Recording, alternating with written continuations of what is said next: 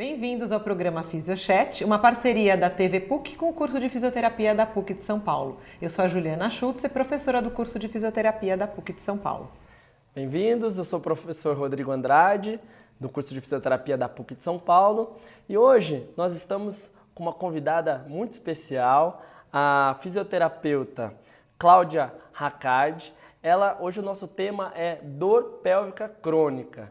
Ela é fisioterapeuta, é, mestre em urologia pela Unifesp e também tem especialização internacional é, em biofeedback nas disfunções do assoalho pélvico. Então seja muito bem-vinda. Obrigada, Rodrigo. Bem-vinda, Cláudia. Muito obrigado por ter vindo ao nosso programa.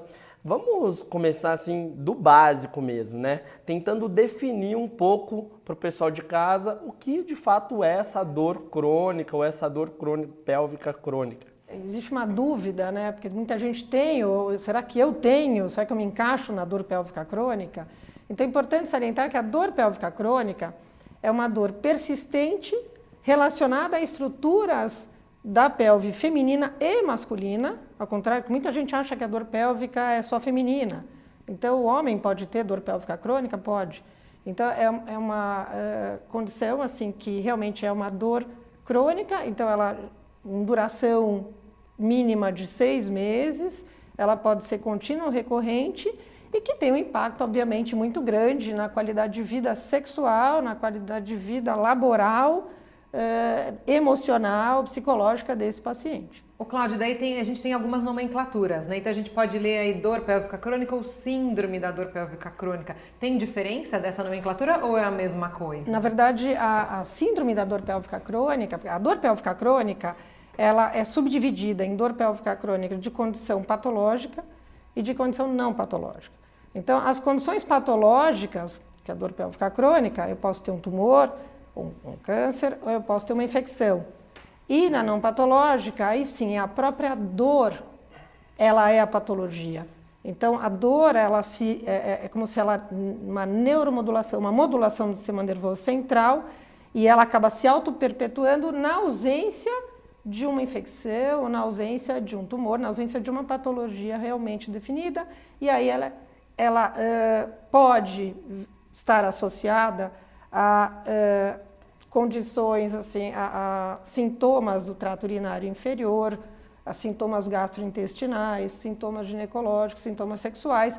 Então, ela acaba criando uma condição sistêmica e aí ela vira uma síndrome da dor ah, pélvica tá. crônica. Então, quando tem outros fatores associados, né? Exato. A dor desencadeando outros... A dor desencadeando, exatamente, disfunções em órgãos específicos ou disfunções em, é, em, realmente em outros órgãos, como gastrointestinal, sexual, urológico e ginecológico. Cláudio, você falou uma definição de, de seis meses, né? Tem que durar seis meses para ser. Na ortopedia, mas a gente é, denomina crônica a partir de três meses. Três Por que essa diferença? Então, na verdade, até poucos anos atrás, a Associação Internacional de uh, Estudos da Dor caracterizava até três meses. E eles observaram que uh, esse tempo de três meses, para caracterizar uma dor, muitas vezes em três meses a dor se de debelava. Uhum. Então, assim, uh, tratava, como ela é multifatorial, então, tentava tratar com medicamento ou com uma outra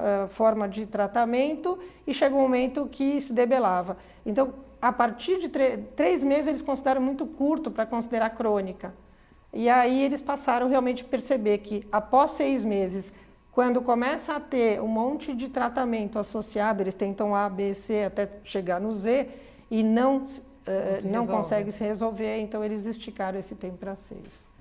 Porque acho que eles ficam procurando muito, né? Quem tem deve ficar procurando muitos ah, profissionais, deve rodar muito, né? Até encontrar. Não, isso é importante você falar, Juliana, porque é, eu vou falar da fisioterapia, né? Até chegar no consultório do fisioterapeuta, esse paciente já passou por neurologista, urologista, no caso da mulher, ginecologista, é, psiquiatra, ortopedista, né? ortopedista, psiquiatra.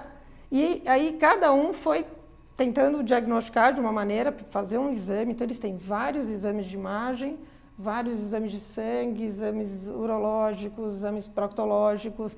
Então, assim, é um paciente que tem um screening, é super rastreado, e aí não descobrem nada e pronto. Aí, quando já viram que tentaram todo tipo de tratamento medicamentoso, psicoterapia, psiquiatria, não debelando, ah, vai para fisioterapia. Então, então, o fisioterapeuta recebe ele muito tarde. Dentre essas, todas essas síndromes dolorosas, qual que então acaba indo mais frequentemente para a fisioterapia? Das síndromes da dor pélvica crônica, tem os sistemas urológico, ginecológico, gastrointestinal. O que mais chega mesmo para o físio são as síndromes da dor pélvica crônica urológica e as ginecológicas, que é o que mais habitualmente chega. Das urológicas, tem a cistite intersticial ou síndrome da dor pélvica crônica, ou síndrome da bexiga dolorosa, desculpe, e a prostatite crônica ou síndrome da dor pélvica crônica, essa sim. Então, a cistite intersticial ou síndrome da bexiga dolorosa, é, além da dor, ela tem sintomas de disúria, ou seja, ardência para urinar. Então, paciente, homem ou mulher, ele pode ter ardência a urinar, é, tem aumento da frequência urinária diurna, sintomas de noctúria, ou seja, o paciente acorda várias vezes à noite para fazer xixi, é, tem um intervalo miccional muito reduzido, então com isso diminui a capacidade de enchimento da bexiga, a capacidade sistométrica máxima da bexiga é, acaba ficando realmente comprometida. E é um paciente que ele pode estar, tá, tem uns últimos estudos agora, tem um, um, um grupo, é um grupo de pesquisa é, que chama Abordagem Multidisciplinar da Dor Pélvica, que é o MAP em inglês, que é um grupo americano que eles estão traçando um fenótipo desse paciente com síndrome da dor pélvica crônica urológica.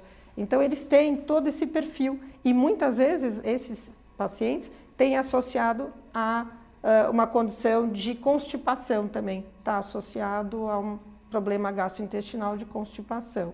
Então, todo esse processo de dor, todos esses sintomas, eles causam todo esse transtorno e, obviamente, causam impacto na sexualidade muito grande, tanto no homem quanto na mulher.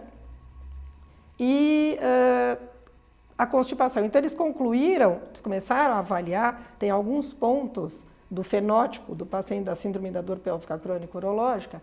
Então, tem o fenótipo urológico, que são esses sintomas, tem o fenótipo psicológico, que ele está totalmente alterado, ele está instável, está com a autoestima muito baixa. É, então, tem alguns pontos importantes e tem de tensão muscular. Uhum para chegar na tensão muscular. Então eles começaram a perceber que tudo, toda essa dor está associado também ao aumento dessa tensão muscular, do assoalho pélvico, uma dificuldade de relaxamento. Seria aquela história que a gente sabe, né, do ciclo espasmo-dor. Então ele tem dor, ele fica dor, espasmo, mais dor, exato. e daí ele entra naquele ciclo, e daí esse ciclo tem que ser quebrado. Tem que né, ser quebrado, que é o que a fisioterapia acaba fazendo, exatamente. E a outra síndrome da dor pélvica crônica urológica também mais conhecida, que, que é mais, que mais chega no consultório, além da cistite intersticial, é a prostatite crônica. Fala, puxa, homem tem dor, prostatite crônica, mas não é uma prostatite, porque a prostatite então é infecciosa, então faz exame de esperma, não tem nenhuma DST ou não tem nenhuma infecção, na ausência de uma infecção, e o paciente ele tem dor, que eles falam dor prostática, então bem interno, então dor bem no assoalho pélvico, tem também, pode ter constipação associada, pode ter associado dor no, no corpo peniano, uh, dor no, no, escrotal e dor em região de assoalho pélvico. Então, é importante. E além de todos esses sintomas que eu falei. E muitas vezes está associado também a uma dor suprapúbica, então, uh, uma ardência urinar, então, um desconforto suprapúbico. Característico da cistite intersticial, síndrome da bexiga dolorosa, uma melhora dos sintomas quando esvazia a bexiga. Esvazia, né? Então, um pouco que está cheia, muitas vezes ela tem lá um volume bem pequeno e é o suficiente para já dar uma vontade, dar um desconforto, esvaziando melhor. É bem parecido com. Eh, confunde-se um pouco até com a bexiga hiperativa, né? Essa coisa de, de ir muito ao banheiro, acordar muito à noite. Exato. Né? A, diferença é que não, a, tem, não tem a dor, a e o desconforto, sim, né? Sim. Agora, é muito comum, obviamente, por isso que tem que passar no urologista ou no médico para tira. De repente tem uma infecção urinária, é. então é muito característico, né? Pô, aumento da frequência, é. desconforto para urinar, ardência para urinar. Então eles sempre fazem todo um rastreamento, tanto dessa parte do esperma quanto da urina, para ver se realmente não tem nenhum uh, negativo, positivo, para justificar, né? Sim, sim. Você consegue então trabalhar muito multidisciplinar mesmo, de uma forma bem multidisciplinar. O médico junto com vocês para que ele faça esse primeiro rastreamento e depois encaminha. Como funciona tá. essa logística? O paciente que tem dor é, pélvica crônica, qual é o caminho que ele deve fazer? Então, é, eu acho assim, é, acredito eu, né? Eu tenho 30 anos de formado, eu, eu não tenho a segurança de pegar nenhum paciente e falar, vem para o meu consultório que eu vou te tratar, independente da da disfunção, né? Uh, então, obviamente, se alguém chega para mim, nossa, acho que eu tenho esses sintomas, vou te procurar. Eu falo, não, vai procurar um urologista. Acho que no caso da síndrome da dor pélvica crônica urológica, um urologista, eu esqueci até, não esqueci, mas aí não entrei ainda na síndrome da dor pélvica crônica ginecológicas, que, que, são as duas mais comuns também que aparecem no consultório, mas vou falar em seguida. Mas assim, no caso ou dos homens ou das mulheres com cistite intersticial ou prostatite crônica nos homens. Então, procurar urologista, fazer esse rastreamento, fazer exame de imagem quando necessário. De repente tem um tumor, tem alguma outra, uh, tem uma uh, cálculo renal, algumas coisas que podem se confundir, né? Uh, então faz todo esse rastreamento na ausência de um achado de imagem, na ausência de um achado de algum exame urinário ou, ou de sangue. Então aí sim, quando eles acabam indicando para fisioterapia. Então, muitas vezes esse paciente, ele vem já com medicamento. Então, você fala assim, puxa, mas como é que vai fazer ver se a fisioterapia ou o medicamento vai melhorar? Esse paciente, ele já passou por vários médicos, até o urologista pode dar, eu vou te dar um remédio para dor, ou vou te dar um remédio para melhorar sintomas prostáticos, porque ele tem dificuldade de esvaziamento vesical também. Como existe um aumento da tensão, uma dificuldade de relaxamento do esfíncter, do assoalho pélvico, então sempre tem um esvaziamento incompleto, então, ou, ou, tem uma hesitância no início da micção, tem muitos eh, sintomas urológicos.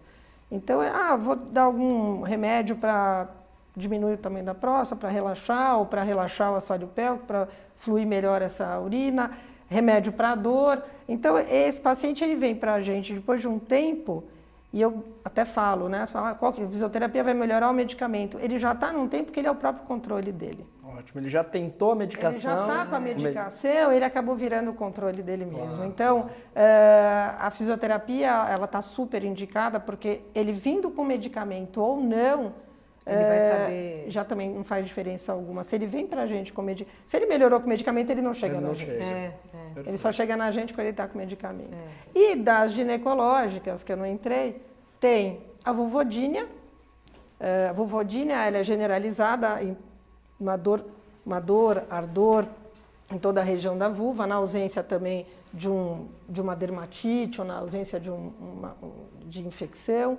E uh, é uma dor, ardor, ela é, é, geralmente ela é contínua, a, a vulvodínia, e a vulvodínia, quando é, eles, até antes eles falavam vulvodínia generalizada e vulvodínia é, quando é, é provocada. É. Então, hoje em dia, eles chamam de vestibulodínia, quer dizer, na região vestibular da vagina, quando há o toque, o toque até pode ser de uma calça. Então, é aquela paciente que ela coloca uma calça e ela sente ardor é, no toque ou na calça, uma calcinha, o simples contato com alguma coisa e na ausência de nenhum processo irritativo, nem nada. Aí é a vestibulodínia, quando é provocada. E tem também o que hoje, antigamente todo mundo já ouviu falar em vaginismo, e hoje nos fala mais vaginismo, fala de transtorno de dor gênito-pélvica e da penetração. Porque ela acabou virando um, um transtorno da penetração, né? Sim. A dor gênito-pélvica. Porque é, ela é, acontece, tem a dispareunia, a dispareunia é um termo, todo mundo fala, ah, tem dispareunia, não tem dispareunia. O que, que é a dispareunia? A dispareunia é dor à penetração. Então, é durante a relação sexual, é uma dor à penetração. A dispareunia ocorre no homem e na mulher, deixar bem claro isso. Mas penetração, penetração anal, né? penetração vaginal. É. Então, independente. Uh, na penetração. Então, essa é a dispareunia. E o transtorno de gênito pélvico, o que, que é? É um aumento da tensão uh, no terço distal da vagina. Então, uh, acontece como se fosse um. Se você examinar uma mulher com o transtorno de gênito pélvico, ela tem até um estreitamento do canal vaginal e uma tensão. Quando você vai encostar, tão rígido que é. externamente o assoalho pélvico, você, você enxerga um monte de pontos gatilhos, você consegue, na inspeção, na palpação, vários pontos gatilhos, você não consegue muitas vezes encostar nessa paciente no primeiro momento. E ela não Então, consegue ter relação não sexual. consegue ter- Aí o impacto é enorme na relação sexual. Toda uma função. E como que é essa avaliação fisioterapêutica aí? O paciente chegou então, ele foi lá, passou no médico, tirou todas essas bandeiras vermelhas aí, esse- essas outras, Outras é, causas. causas, tumores, tirou tudo isso de... Isso. de Tomou de- todos os remédios. Os remédios. Os remédios. Então você imagina esse então paciente, vai ele chega pra fisioterapeuta, né? gente, e eu sempre falo, né? Acho que o fisioterapeuta, antes de mais nada, a gente tem muito a- essa parte de tato, de- da percepção, do toque, mas a gente precisa ter uma audição incrível. Sim. Porque é um paciente, eu acho que a gente precisa usar muito bem a audição. Quem trabalha com dor em geral, né? Com dor em Todo- geral. todo eu acho que todo paciente Não, a que gente chega pra ouvir, gente eu tem acho que que isso é uma ouvir, coisa né? que todos os fisioterapeutas têm que valorizar, o que ele te fala, porque ele te fala, ele te dá o caminho. Se Ele você te dá o ouvir, caminho. né, o que ele está querendo, E muitas vezes o que está acontecendo, ele vai no médico É. e o médico faz uma consulta e aí ele está preocupado com aquele foco dele, o outro naquele foco e a gente um pouco mais amplo, a gente quer ouvir toda a história. E ouvir a história pregressa, não assim, tá, essa dor está acontecendo há dois anos e antes desses dois anos. E como era a tua micção lá na infância? Ah, eu tinha hesitância também, eu demorava para fazer xixi, ou não era, ou teve algum trauma, ou teve algum abuso.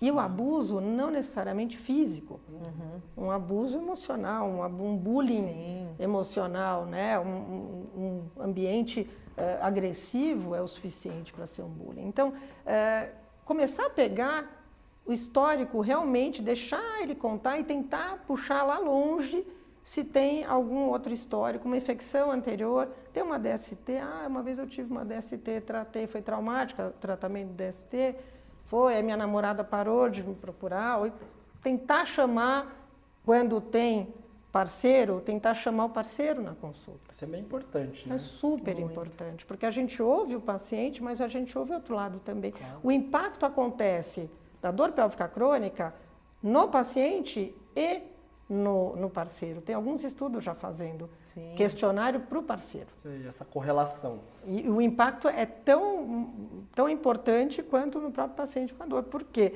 Existe a rejeição. Uma vez eu peguei um paciente no consultório, era uma mulher, casada, o marido veio, ótimo, quando o marido quer vir, quando o parceiro está Eles querendo querem se ajudar, né? Eles se estão querendo ajudar, foi né? bárbaro. E eu ouvi todo o lado dela, ela estava realmente com muita dor, muito complicado. Pacientes jovens, geralmente são jovens, sexualmente ativos. Então, assim, ele se sentindo rejeitado.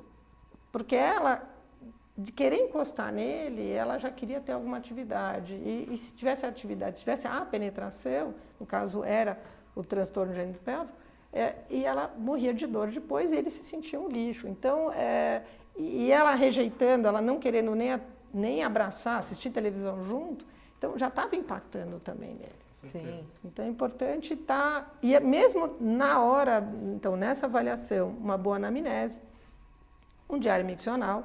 Então, observar como é que é a frequência urinária diurna, noturna, eh, se tem hesitância, tem uma dificuldade para iniciar a micção ou não, eh, se tem algum outro sintoma, dor na região suprapúbica, melhora, piora.